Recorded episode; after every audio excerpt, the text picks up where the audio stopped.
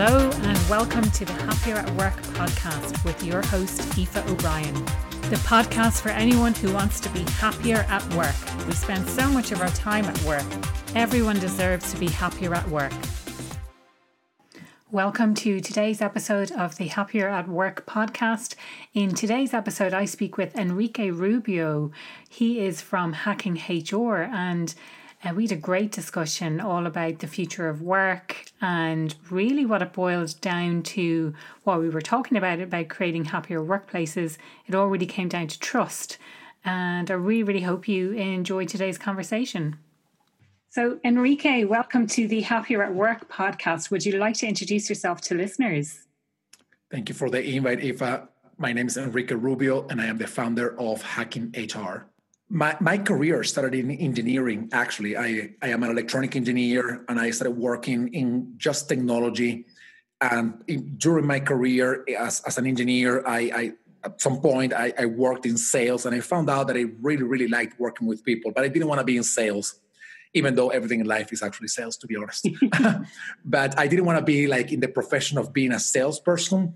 So i thought to myself what is the next thing or the other thing where I can work with and for people that is not sales. And then I discover human resources.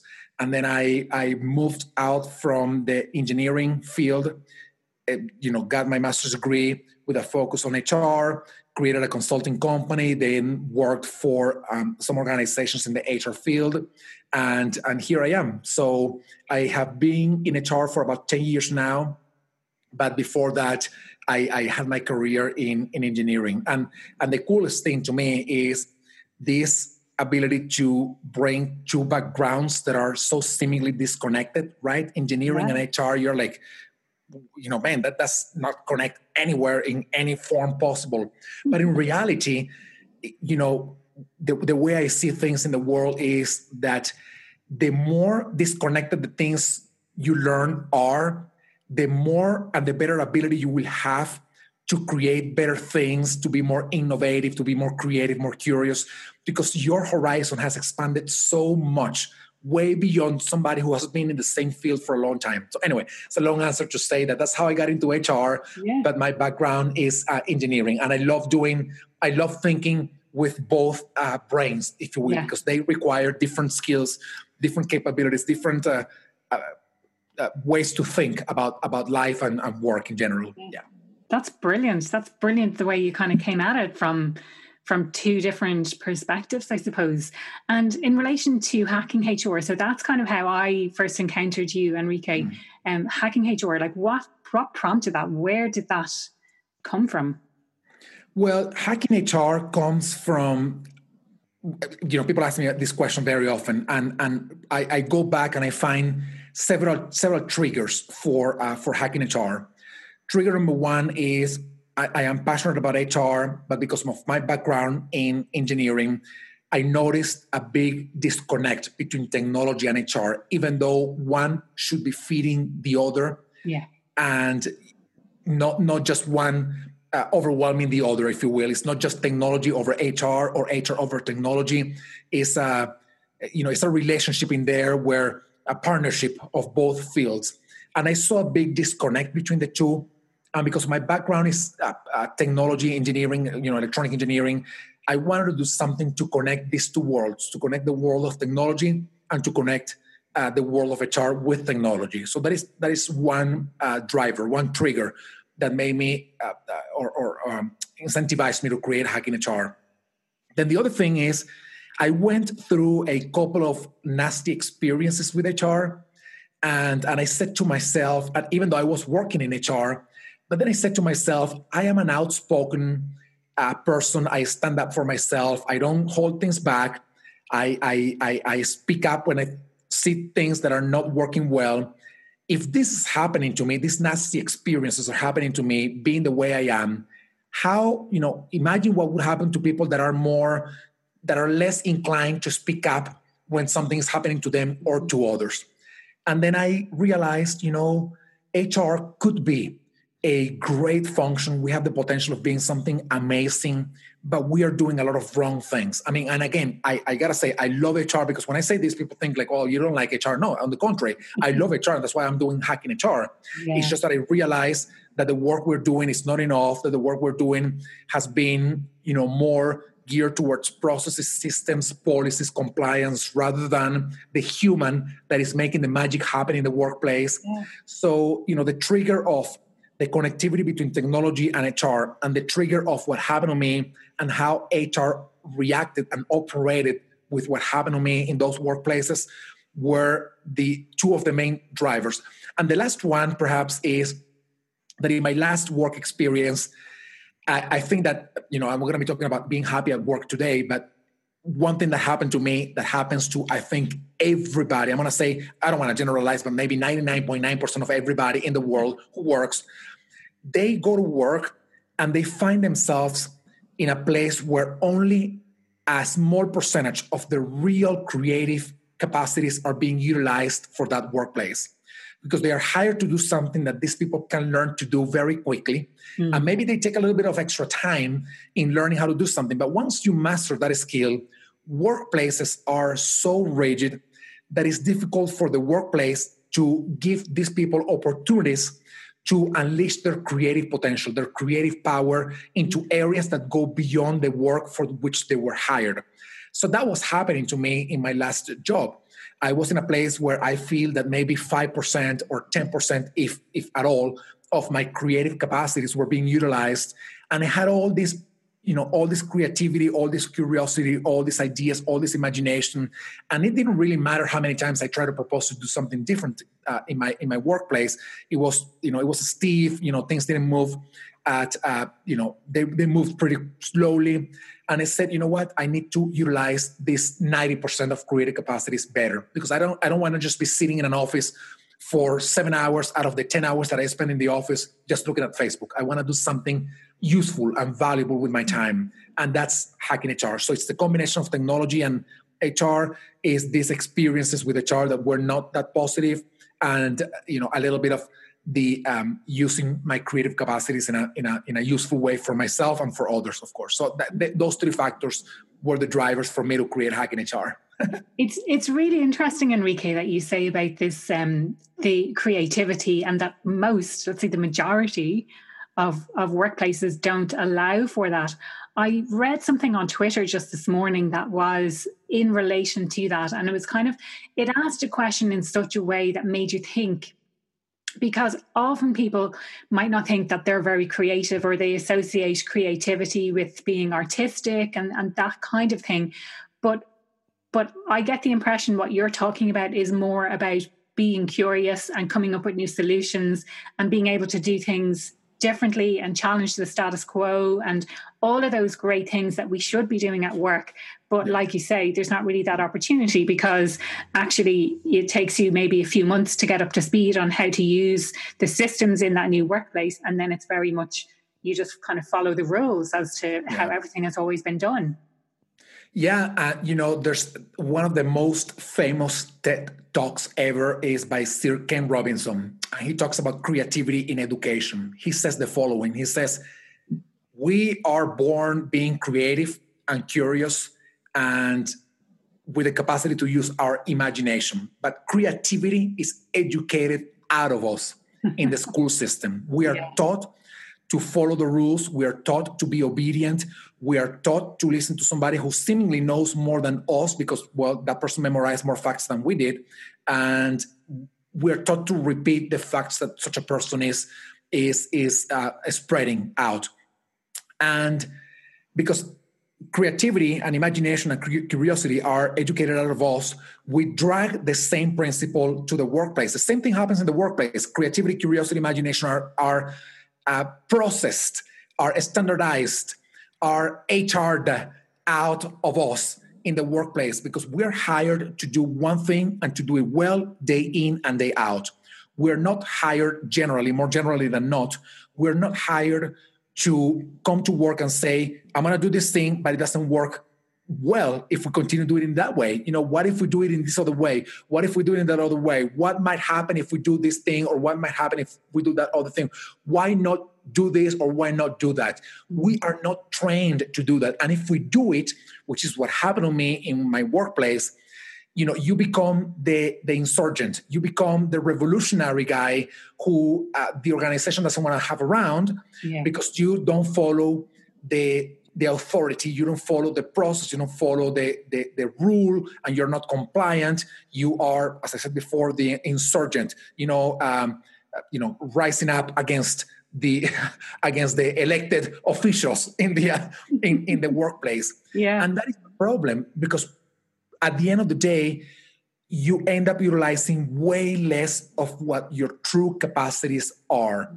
And I think and I believe that we need to create a completely different structure, a completely different system where people are not just hired to do something and that's the one thing that they have to do when they come to work, but where people have a minimum of expectations from them to do at work and then they are given the freedom to create more, to be more to, to, to add more value, to be curious, to challenge the status quo if, if that was needed in order to create new things. If we're able to do that, I think we're going to be in a great place. You have the example of Google, for example, uh, that I think it's something that, that, you know by by design they allow people to say utilize 20% of your time for something that is not necessarily directly related to your job. Uh, and some of the most amazing innovations from Google came out of that 20%. Yeah. I don't believe in putting, I don't believe in quarters, by the way. You know, in general, I don't believe in quarters. I don't believe in telling people, okay, one day out of the five days of the week, you are going to be doing whatever you want that can create value to you and to the organization. To me, that happens naturally.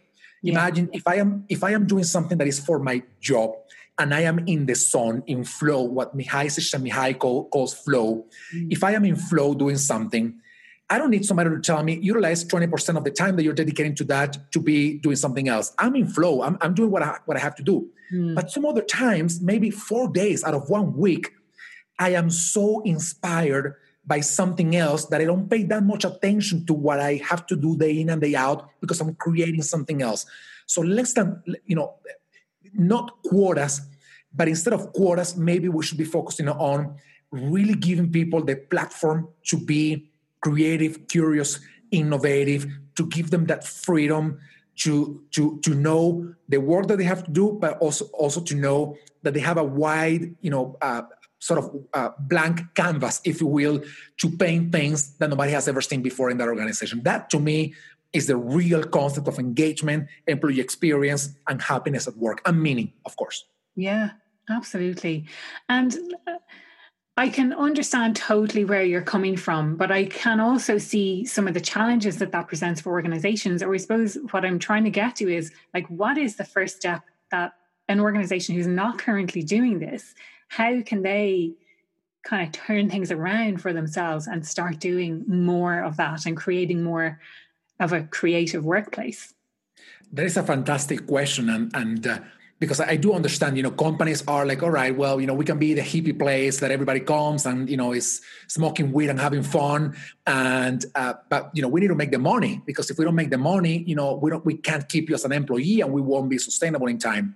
I, I do understand that. To me, it, you know, there are many places where we can you know trace back the beginning of what I'm saying. One of them is trust.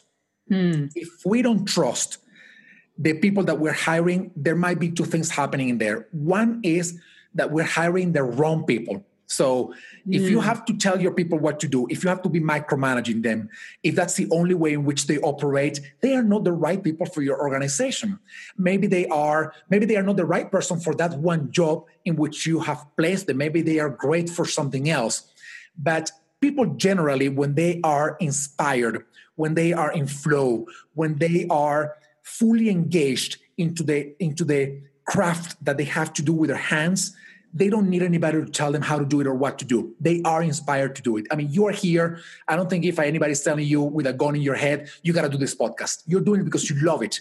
Yeah, you, exactly. you, like doing it. No, so, so you know, I have to trust that you are going to make it happen because this is something that you're passionate about. Mm. Same thing in the workplace. If I have to tell you, if I do you do the podcast, if blah blah blah, this or that, then you may not be the right person to do the podcast. Maybe I need to look for somebody else. Maybe you're yeah. not the right person to be yeah. in the organization.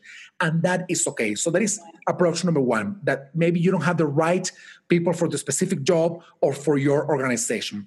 Now, I'm, I'm talking about trust. Second thing in terms of trust is that if you had, if you have the right person for a job or for your organization, and you continue to tell them what to do, then you don't trust them and you are making a gigantic disservice for yourself as an organization, as a leader, and, and, for those people that you're telling what to do. You know, Steve Jobs said something like, you know, what is the meaning of hiring great talent if you're going to end up telling them what to do? It's going to be the other way around. Mm. You know, you hire you hire great talent, and they come. You know, I don't think there's anybody who gets to a job coming bored, you know, or annoyed already everybody I, you know this has been my experience this is very empirical by the way but i don't know of anybody who comes to the first day of their work and they are already annoyed at the organization mm. they are inspired yeah. yeah. but that inspiration as I, am gonna i'm gonna paraphrase sir ken robinson that inspiration is taken out of people in the workplace so if we learn to trust that when you hire great talent they will do what they have to do but you have to give them the freedom. You have to give them the resources. You have to give them the tools the time to utilize the rest of the time in a creative way for themselves and for the organization. Then i think we're going to be in a great place. You got to trust that they are going to do what they are meant to do. Now if they don't do it you of course make decisions. But you cannot begin from a place of i don't trust Aoife that she's going to do a well a good podcast so i'm going to tell her what to do and yeah. how to do it. Yeah, I'm gonna, gonna make it happen, and then I'm gonna find out. You know, you know what? I hired Aoife to do the podcast, and she's doing it. She's doing it very well. And I noticed that she also likes to do, I don't know, online training. Maybe I say, hey, Aoife, you know what? I noticed that you like to do online training. We didn't hire you for that, but you know, we want to create a couple of online trainings in this organization. Would you help us doing that? Because I know from what I'm for what I for what I've seen, I know that you're doing your job well, but that you're also passionate about this thing, and we need you to help us out with that one thing. Mm. Do, you, see the Do you see the connection here? Yeah. It is it is trust, but it is also you know unleashing that creative potential that people have that can be of power for themselves and for others. And let me add just one more thing. I, I believe that in this day and age, people from all generations are inspired to learn beyond their workplaces. I, I, don't find too many people who say, I am not going to learn because my workplace is not paying for me to learn. I think, or it's not paying for my training. I find people, uh, you know, I, I, see people finding ways to train and, and to learn and to reskill and upskill themselves in very different ways by watching, by reading books, by watching YouTube videos, by reading news and whatnot. So this is the thing if I know Aoife is great in doing podcasting, and, and I have observed that you dedicate a lot of your time to learn how to do online training, and I'm not even paying for that. Isn't it stupid from my end as an organization not to ask you to help me to do something that you already know how to do, that is a skill that you have that I didn't pay for you to get? Do you know? Do you know what I'm saying? It's like how how idiotic, how stupid it is to not utilize the skills and capabilities that somebody already has that that person invested in themselves mm-hmm. uh, or in, in, in him or herself you know on their own it's stupid to me that we don't take advantage of that right? And we don't. That's what happens in the workplace. We don't. So anyway to me the, the, the one of the main factors that could drive this kind of new thinking is trust your people. And if you don't trust them it's either because you're making a mistake or because you didn't hire right. Mm. Or, well, I mean, I have so much to say about everything you've said there. Um, it was interesting you were saying about the, like, say, if I'm the right person versus the wrong person to do the podcast, you know, in, in this kind of scenario that we were talking about. And if I'm, if I'm procrastinating and kind of leaving it till the last minute, maybe I'm not the right person to do that because it's not something I enjoy and I'm just putting it kind of further and further away. So that was something that that struck me. Um, then this whole idea of not trusting in in relation to telling people what they have to do rather than seeking out okay so we hired you because you're so good. Now why don't you show us how good you are and bring us the ideas? And you know that's why we hired you um going back to what steve jobs said there. Um and then this this whole idea of companies not taking full advantage of the skills that people have. And i think that is it's so prevalent at the moment and i have definitely experienced it firsthand you know having i've lived and i've worked all over um, I don't want to say all over the world, but I've I've worked and lived in lots and lots of different countries, and I have often felt that that the skills that I have were not necessarily tapped into by the organization or they mm. weren't necessary or they weren't made aware of it or you know I always kind of felt a little bit like that um what what can we do about that is that kind of does that boil down to the individual manager and then you know when you're talking about managers is that a case of if someone's micromanaging, is that because they haven't learned how to be a proper manager? Is that because they shouldn't really be a manager at all? Um, That's a good you know, question. Lots, lots and lots to get into there. Yeah, I mean, there's there's a lot to unpack in there, and I, I was just looking it up. I just I just didn't remember how what was the the right uh, quote, but there's a quote that is attributed to Albert Einstein, and it says something like, you know, everybody's a genius, but if you if you judge a fish for yeah. its ability to climb a tree, yeah. then the fish is going to live its all life thinking that you know he's stupid. Yeah, and you know, going back to what you said about the podcast it goes uh, you know along the same ways right it is there are people that are well suited to you know to doing some kind of things and not for others and, and it's not because they are incapable of doing those other things it's it may be just because they are not they don't find passion in doing those things yeah and to me it's hiring the right people means also hiring the people that are passionate about the work that they will need to be doing. That to me is powerful. And you don't see that in a resume. Hardly ever you can find that in an interview. You you gotta see what people do and how to how, how they operate. I think the fact that you know if you're passionate about doing podcasts, but you dislike doing online training, for example, and I put you to do online training, I mean maybe that's your job and you're gonna do it because they pay you to do that. But I don't think your creative juices are to be flowing like lava out of a volcano mm. you know when you're doing that because it's not your thing and so there, there's a little bit of a combination in there of uh, who's the culprit of why those kind of things happen. One is of course the leadership. And i say leadership not because they are not not because their inability to find out what's happening but because their inability to create a space where people can actually say you know what enrique? I, I love doing the podcast, but I really suck at the at the online training that you are asking me to do, and I suck at it because I don't like it. You know, I you know ask me to do something else. You know, like these are the things. This is the portfolio of things that I am great at. You're asking me to do something that I am that I can do, and I'm gonna do it well because you're paying me to do it. But that's not where my passions are. That's not where my creative juices can uh, can flow. Mm-hmm. So ask me to do it. I'm gonna do it. But if you instead you know put me to do this some other things i'm going to be way better and i'm going to deliver much more value in there so it's a leadership problem because of one their inability to to understand people in that way but also their inability to create the environment where people can vulnerably and openly come forward and say those kind of things. Now you also talked a little bit about the example of people doing uh, of micromanagers mm. uh, in the workplace.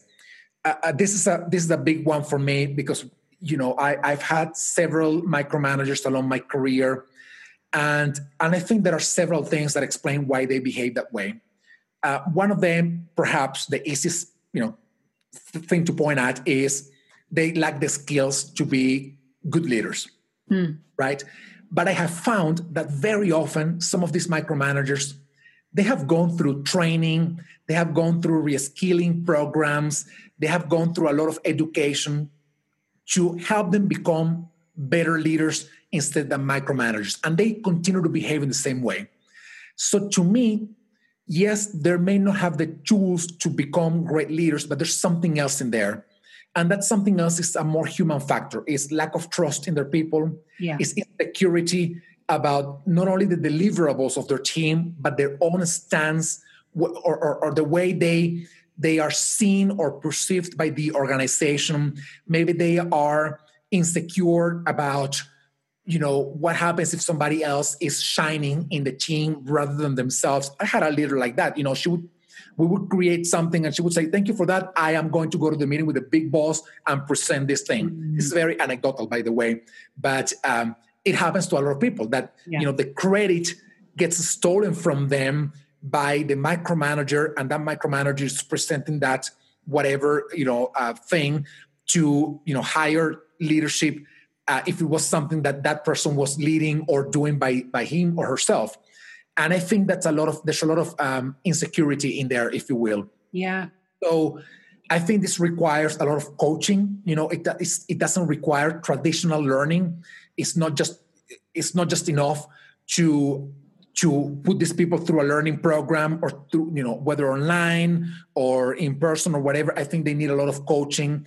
They need to be way more aware and the reality is the following netflix has this culture where they have high performing teams if they bring somebody and that somebody is not performing at the level that the team and the organization needs the person to be performing they they you know in a very polite way they address the challenge, but if the challenge continues, they let that person go.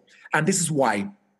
If you have a team of high performers and you bring an average or low performer in that one role or that one team, and you don't do anything about it, which happens very often in many organizations, if you don't do anything about it, what's going to happen is that the entire performance of the team will start decreasing because everybody else will say, you know what?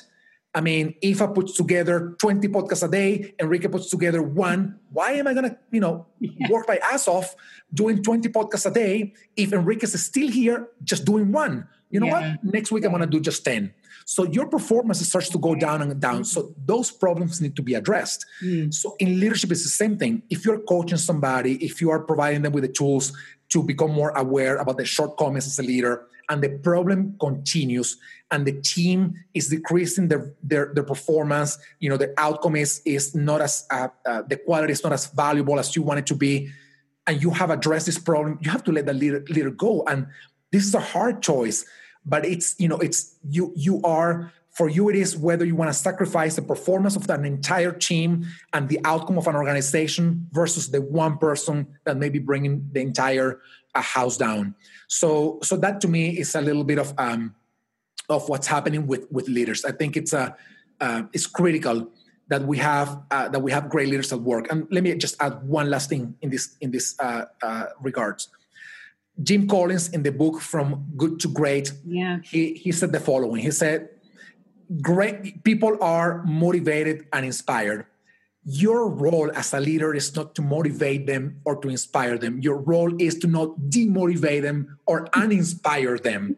you know, and that's exactly what happens very often in the workplace when you have a micromanager. You know, if I am today's my day one, I am more I am all enthusiastic about starting my work in the in the organization where I'm going to be working, and then I get there and I have somebody telling me all the time, every day, what to do, how to do it, when to do it you know, the enthusiasm and the inspiration that I had is being killed right away by that, by, by that approach to leadership.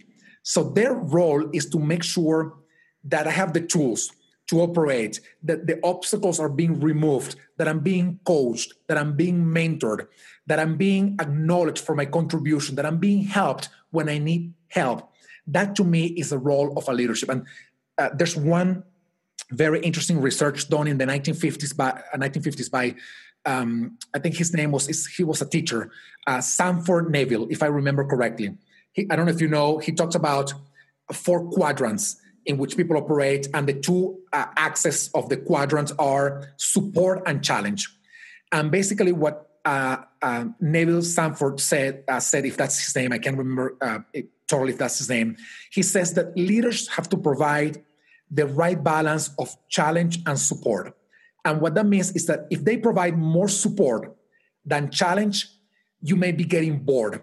And you're getting bored because you are not finding the the the you know the challenge of doing something, if you will. You're not finding the the the, the spark into learning something new if you're getting all that extra support that you don't need.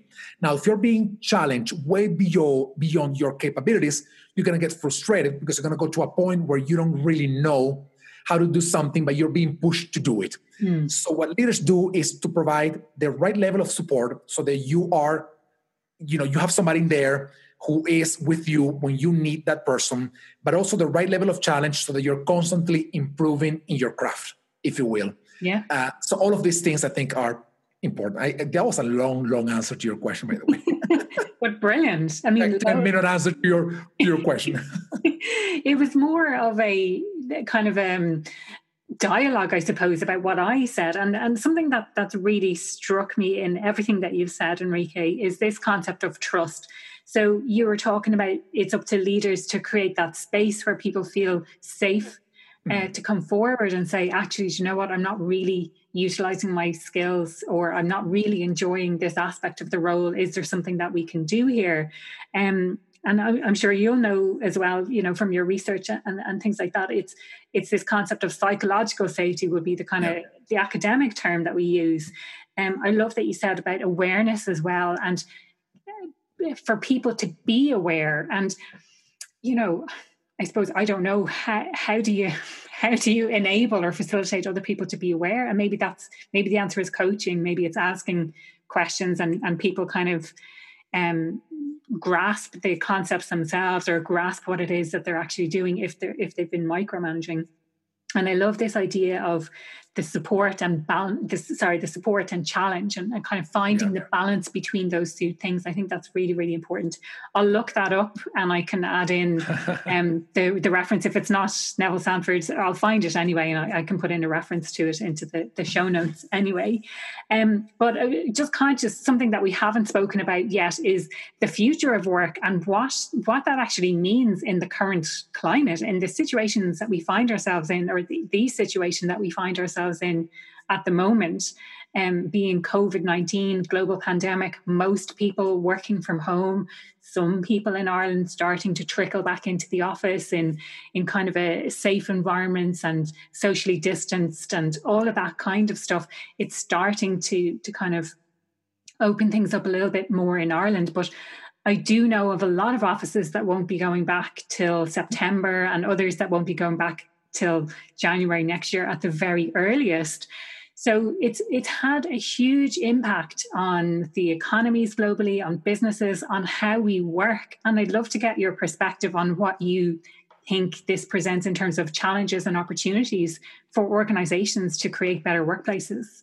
Yeah, absolutely. Well, the first thing that I want to say is that the name of the guy is Nevitt Sanford, not okay. Nevitt.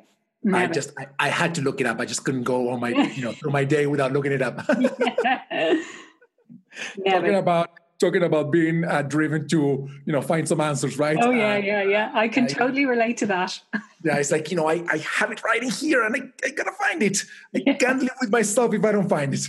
Um, all right, so Nevitt Sanford for you know for your listeners who may be interested in, in in looking at the theory of support and challenge, and very related to the idea of flow by Mihaly Csikszentmihalyi, who is, you know, he wrote this book called Flow and Creativity. Just, this guy is, you know, he's just in another category of, of humans, if you will. You know, he's so advanced in his thinking. But, you know, going back to your idea of, of all the things that are going on right now, I think there has never been a greater opportunity for us to do things differently and to evolve and to transform the way we work and live, if you will.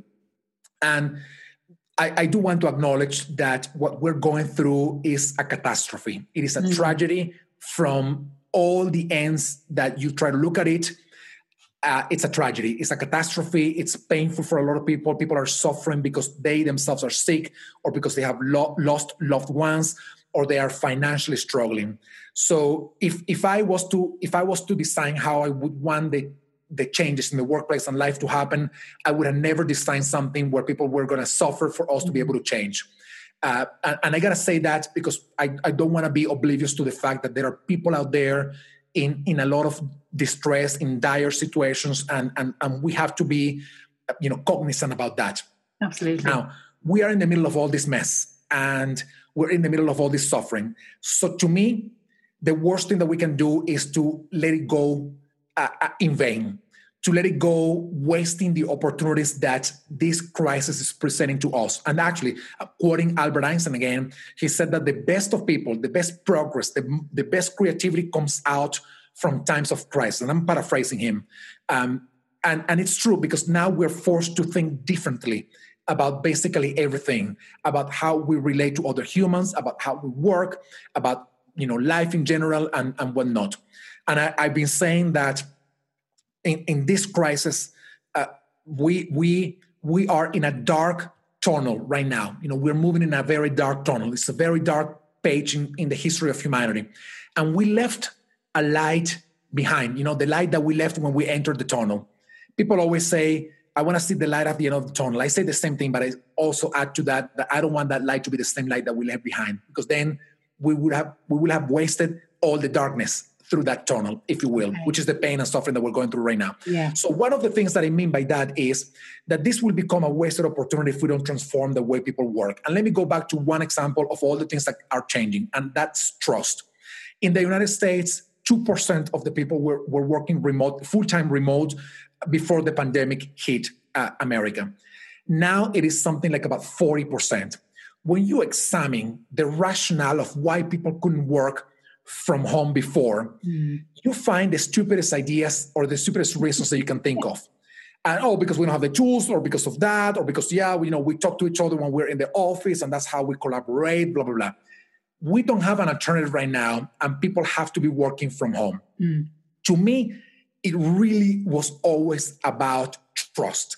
That I didn't trust my people that they were going to be working and doing the right thing when they were at home that was to me the big thing. Because right now in in literally you know from march uh, 10th or something like that when when uh, you know the crisis started in america to the end of march many companies were already operating from home. So in basically a period of three or four weeks they found the tools they found the ways to talk to each other they found the way to collaborate they found all the answers to the questions that they that they before said that they couldn't uh, be responded so the reality is that, in my view, it was a matter of trust. One of them, I mean, and that to me perhaps is the most powerful one. So we have built a new way of work and we're letting people work remotely. We're trusting more in them. We know that they are doing the work because our organizations are struggling, but they are surviving. So I think that like just like remote work, there are many other things that have changed dramatically over the past few months. The role of leadership, if you let's think about the micromanagers for a second. You know the mm-hmm. micromanagers were in the office with you and they were looking at let me see if Aoife is in the office you know doing the podcast. Oh you know it's 10 a.m and Aoife is not around. You know Aoife where are you? I don't see you in the office. You know it's at 10 a.m you should be working. Now they don't have that option yeah. because they can't really see you all the time. So even the role of leaderships especially for those who are micromanagers is, is changed because we have noticed that we are still operating, that our, our organizations are, are fighting back and are surviving without those micromanagers. So, so the role of leadership is also changing. So, what I'm trying to say here is that we need to look at all the things that have changed in the past four or five weeks and think which of those things is sustainable in time. What things that we were doing before should never ever come back to the workplace again. What things that we were doing before were working fine they needed some tweaking and now we can you know once we get out of this pandemic we can continue to do going forward. So this right now is the one social global experiment and the one opportunity for us to do to to make global changes to the way we work and the way things happen. Of course there are many other things that i could be talking about. The fact that now we are unearthing something that we knew it was happening but you know inequality for example in the access to education inequality in the access to technology inequality in the access to healthcare. In america people are you know just to give you one example 30% of people who are uh, um, on, on lease in for apartments or houses they will not be able to pay for rent in july that is just Wow. That, that is just not fair. Mm. Yesterday, I was reading that during the pandemic, almost 6 million people lost their jobs. Lost their, I'm sorry, lost their health insurance, partially because they lost their jobs. That, that's, you know, we have to come to a place where we say, you know what? This pandemic is a horrifying thing. But if we continue to do the same things that we have done for a long period of time, then we're going to be extending this horrific situation even beyond the pandemic. So we got to do something about this. From the workplace perspective, it is trust, it is finding new ways of work, it is better leveraging on technology, it is putting the human in the center of everything that we do. It is changing the way we think and we operate in, in when it comes to leadership. Um, maybe the last thing that I want to say is I, I, I, I am seeing a new social role of the organization. Organization, especially private companies, becoming much more um, much more attuned to the to the times that we're living in. You know, in the United States, we're going through right now not only the pandemic but also the virus of racism, mm. and you know, unfortunately, you know, racism has been empowered and and um, fostered by our very government. And, and what's happening here in the United States right now is that many companies, private companies, are standing up and taking a social stance and saying, I don't agree with that. You have, for example, NASCAR. NASCAR is traditionally a white America, more conservative America kind of uh, sport, if you will. Yeah. And NASCAR said recently we're banning all Confederate flags from our uh, from our uh, uh, sport, from our facilities, from our cars and whatnot. That is a big social stance to the things that are happening today, and I'm happy to see that, and I hope that we can extend that uh, over time. So that's those are some of the changes that I'm seeing in the workplace and society in general, if you will. Brilliant. Oh, that's great. Is there anything else that you see as kind of an opportunity in relation to how we could facilitate this change. So one of the really strong themes to come out from from the entire conversation is this idea of trust. And I suppose like how how do we start to uh, trust other people? If you're a manager, how do you how do you start to trust your team more? Or if you are an individual, an employee, um, how do you elicit that trust in your own manager? That's a great question, and I think from the from the leader's perspective, if you are sitting in a leadership position, I mean, there are many ways in which you can do this. I think one of the most powerful ones is presenting yourself as the human that you are, coming forward and saying, you know what, guys, I, you know, you are in pain and you are suffering and you are going through all this emotional roller coaster. Me too. And you know what? you have questions about whether you're going to keep your job, what's going to happen with the company, are we going to be around next week? I do have those questions too. And if you want answers from me, the answer to that is I don't have the answers. You know, we got to do this together. Yeah. Let's put all this, you know, let's put all the problems that we're dealing with on the table and let's find together the solutions that we need in order to do things better and to respond to these, you know, complex challenges that we're dealing with. So to me, when you present yourself as the human that you are and not as the machine that you have tried to present yourself you know as you know for a yeah. long period of time you're going to be creating an environment where other people will be more empowered to come forward and say you know i'm, I'm you know thank you for saying that. I'm also scared. You know I, I'm, you know I, I, I need my job. I, i'm a single parent. I have you know four kids at home. I work three shifts. And and and when you say that i feel empathy. And now i am more uh, you know uh, empowered to come forward and talk about my reality and say the things that are happening to me and, and work for the for the sustainability of the organization and for me keeping my job if you will mm-hmm. so that to me is powerful presenting yourself as as leader uh, as a human leader there's one nice story that uh, somebody told me about her ceo this person is the chro of a company uh, the CEO now the company is everybody's working from home. So the CEO has three kids, like a dog and a couple of cats or something like that. So he was doing town hall meetings on on Zoom, you know, for the company, and he was connecting from the bathroom because that was the only place where nobody could find him and that he was quiet. Yeah. But he was using a virtual background, so nobody really know that knew that he was in the bathroom. Only the CHRO. So the CHRO told the guy, you know what? Don't use the virtual background. Let everybody know that you're connecting from the back from the bathroom. Because when you do that, the other person that is turning off the camera because it's also connected from the bathroom will say, I feel that I can do it because I'm not going to be judged because my situation is not unique to me. It is similar to what others are going through. That is presenting yourself as a human being, vulnerably, you know, with all the, the things that you're going through, that to me is a great example of presenting yourself as a human being. Connect from the bathroom and just show the back, show the shower in the background, and let everybody know I'm connecting from here because otherwise my kids will be running around, the dog will be barking, the cat will be jumping on the desk, and we, we are gonna get distracted. Yeah, yeah. So that that to me is a, is a great story on on on um, on leaders becoming more human and building the the the infrastructure for trust, if you will. Yeah, yeah. It's uh, it's probably the only room in the house that has a lock on the door. Probably, yeah, if at all. You know, I'm I'm sure that the kids are daddy, daddy, daddy, daddy. You know, yeah. and uh, fortunately, you know, I think he wasn't interrupted in a while, but I, am glad to hear that he wasn't using the back, the, the virtual background anymore. Yeah, no, showing himself as you know this is who I am. Mm-hmm. Really relatable as well. Um, no, I, I loved what you said there, Enrique. So, really, kind of boiling it down, in order to build trust, it's about being human at work, showing your own vulnerabilities, um, and I suppose sharing those vulnerabilities with other people and being really transparent about what you know versus what you don't know. Yeah. And, you know, yeah, just being human. Yeah. It really comes down to that. You know, you know what if I, all that we talked about today, all of it can be summarized in that in what you just said is being human. Yeah.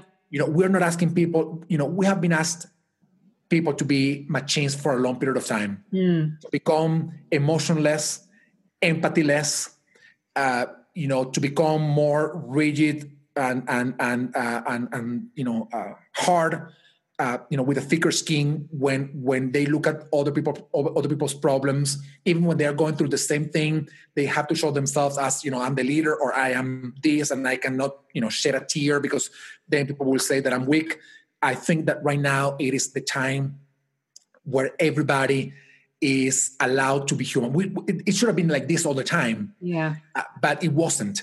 And I, I think that this is a great opportunity for us to, to show ourselves as human and, and to say, you know what, I, I am afraid. You know, I am. You know, I, I'm. You know, I talk about all these things, future of work. I'm optimistic. I think we're going to see a lot of suffering in the world in the next few months. I think, you know, I think I think we have not seen yet the worst of this tragedy. Yeah. Because you know, you think about a country like the United States, and still things are operating. We haven't really seen the economic uh, total fallout yeah. of this crisis. And the, when it happens, Here, yeah. it's gonna, you know, the entire uh, global economy will be brought down again, like in 2008. The only difference, of course, now is that unfortunately uh, we have you know we have a virus that creates a different set of circumstances as opposed to what happened in 2008 where people were just like selling coffee out on the streets. Now they cannot do that. Um, so that that scares me to be honest. Yeah. but i think being human and being open and vulnerable about these conversations help us vent with each other create more rapport with each other's feelings mm. and together say you know what? We're dealing with the same freaking thing. Let's try to find solutions together. Yeah. And i'm hoping that in the long term we export like we do you know with a file that we export the resilience and the, and the capabilities that we have learned from this crisis to the other simultaneous crises that we're dealing with in the world. Inequality climate change political and social unrest in many countries in the world. I'm hoping that all that we're learning through this crisis is exported and utilized to resolve some some of those other crises if you will Great. So, the question I ask everyone who comes on the podcast, Enrique, what makes you happier at work? That I can be myself. When I can be myself. Brilliant.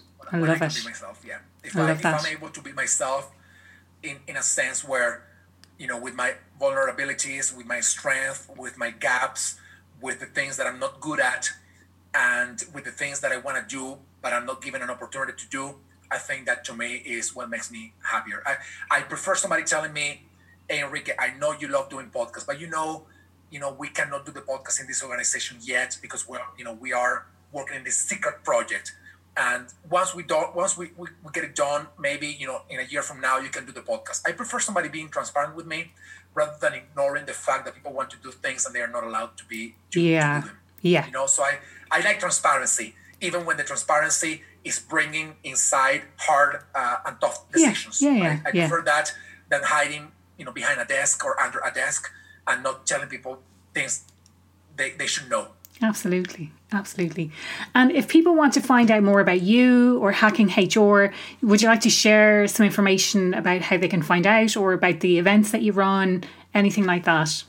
Sure. All, all on the website hackinghr.io uh, they can look me up on LinkedIn, Enrique Rubio, and uh, you know I, am super active on LinkedIn all the time, so they can find me in there and follow me and and you know look at the things that we are working on.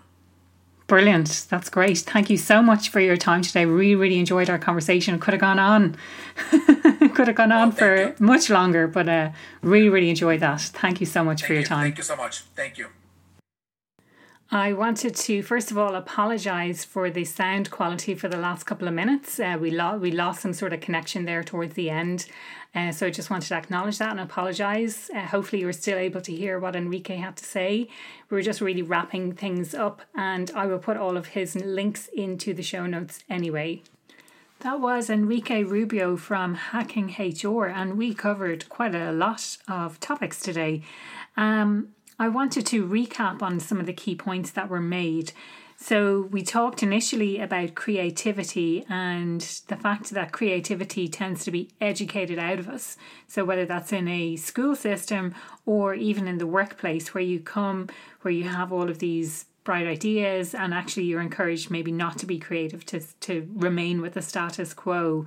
And there's a huge opportunity for businesses to create the freedom for people to be curious and to be more innovative in the workplace and have the freedom to create more. Trust seems to have been quite a kind of a, a thread running throughout the podcast. And interestingly, that seems to be coming up more and more. Um, it's really, really interesting topic, absolutely. And one of the things that um, we talked about around trust was this idea of hiring the wrong people. So making sure that initially you're hiring the right people because if you don't trust the people that you hire, then they're not the right people. Uh, we also spoke along that same vein about having the right people in the right roles. So making sure that people have that right fit within the organization. The other aspect to that then is this idea of micromanaging.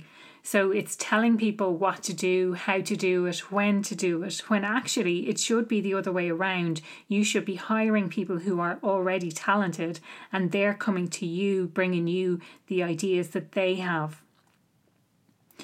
We talked about being inspired to learn beyond the workplace. So, most people will invest in themselves to learn and to grow and develop as a human and they're taking those skills, but they're not necessarily being utilized in the workplace.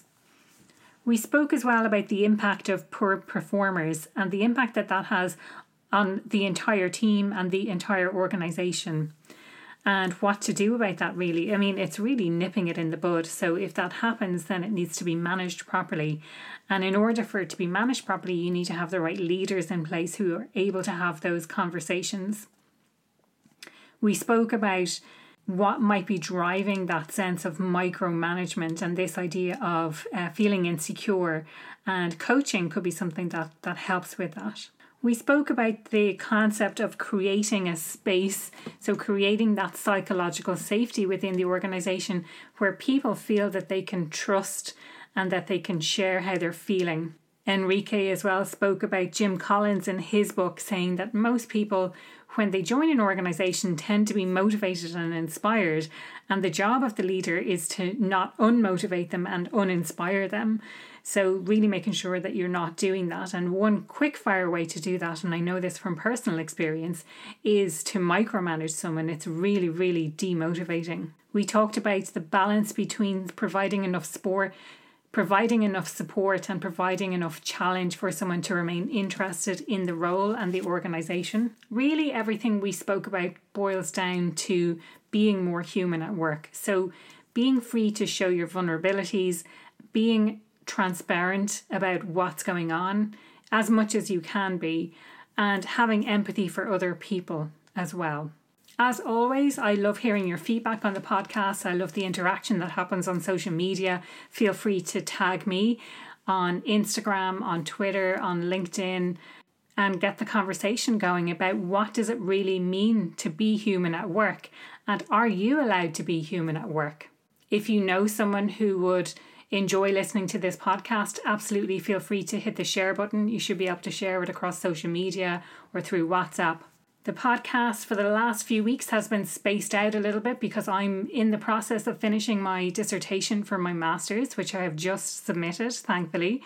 And I should be back to a regular schedule of every week from now on. I'll speak to you again next week. Well, there you have it. Thanks for listening to the Happier at Work podcast with Aoife O'Brien. Don't forget to hit the subscribe button and don't forget to rate and review the podcast.